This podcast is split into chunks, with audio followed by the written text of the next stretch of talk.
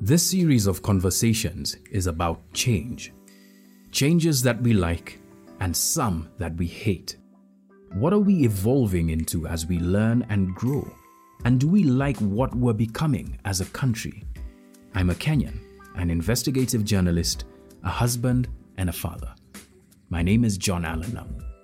This first episode is about a change forced onto us by a virus that traveled a long way to our shores. First and foremost, um, we're a very young team. We're about 420. That's the voice of Leonard Mudachi. He's a managing director of Big Square, a fast food chain that has the burger as its poster child. We're speaking about the decisions he has to make ahead of him in the midst of the worst business downturn he's seen ever since becoming CEO. And our average age is 26. And I'm part of that average. So, when- so you've despite- thrown off the average quite a I, I, I- I don't throw it. Maybe maybe I've increased it. Maybe if you take me out, maybe it drops to 24 or something like that. yeah. Um, but our average is 26. I remember my 20s. They were awesome. I went from an internship to a job that I loved, got my first salary raise in six months. It was a good time. Businesses were opening up, bars and restaurants were full. It was a hopeful time. This was in the first five years of the Kibaki regime. A few years later, I met Leonard. He was running his own restaurant back then. Local cuisine served up with international flair. Good times. Times have changed in so many ways. Regimes have changed, and even there, what's happened has been nothing short of remarkable, and not in a good way. budget was used lawfully. It's 16.8 billion shillings, even before taking into account the dam scandal. About the 21 billion shillings Kimwarer and Arror Dam Which scandal. corruption has Add to that, we're now over a year into the COVID 19 pandemic. In March of 2021, Kenya's President Uhuru Kenyatta announced new movement restrictions to stem the spread of COVID 19. They included the closure of restaurants and bars except for takeout meals.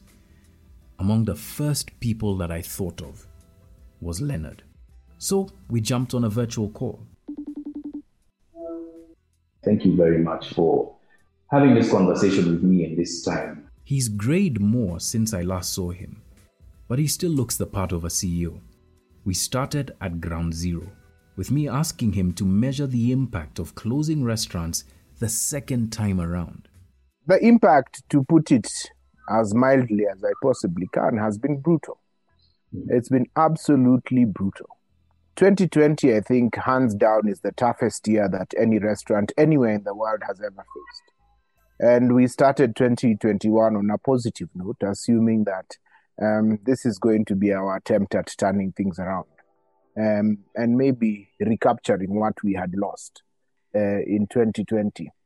So even as we budgeted for 2021, we looked for, um, we budgeted saying 2021 will open with 85% of 2019 numbers for the first six months and 95% of 2019 number for the next six months. Mhm. But now, tail end of March, we have another lockdown.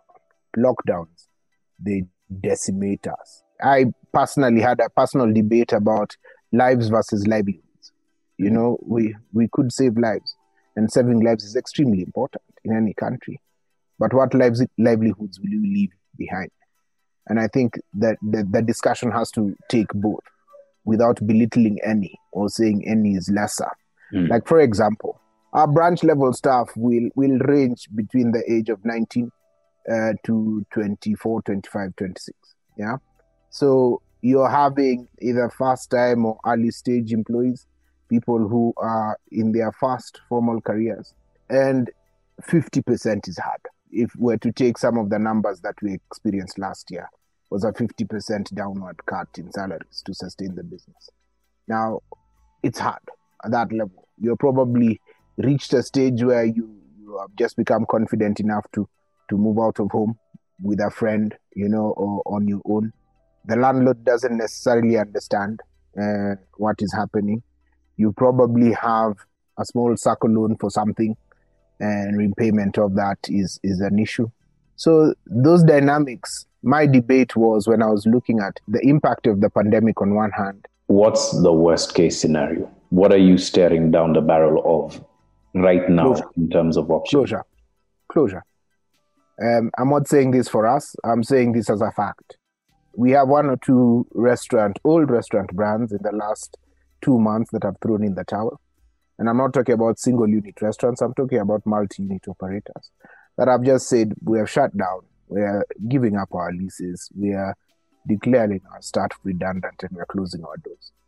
Because uh, um, that's, that's the fear for many. Of course, it is not going to be an immediate closure. It's going to start with the routine of what we know or how closures go, which is um, first start with the reduction of staff, and then numbers hold, and so on.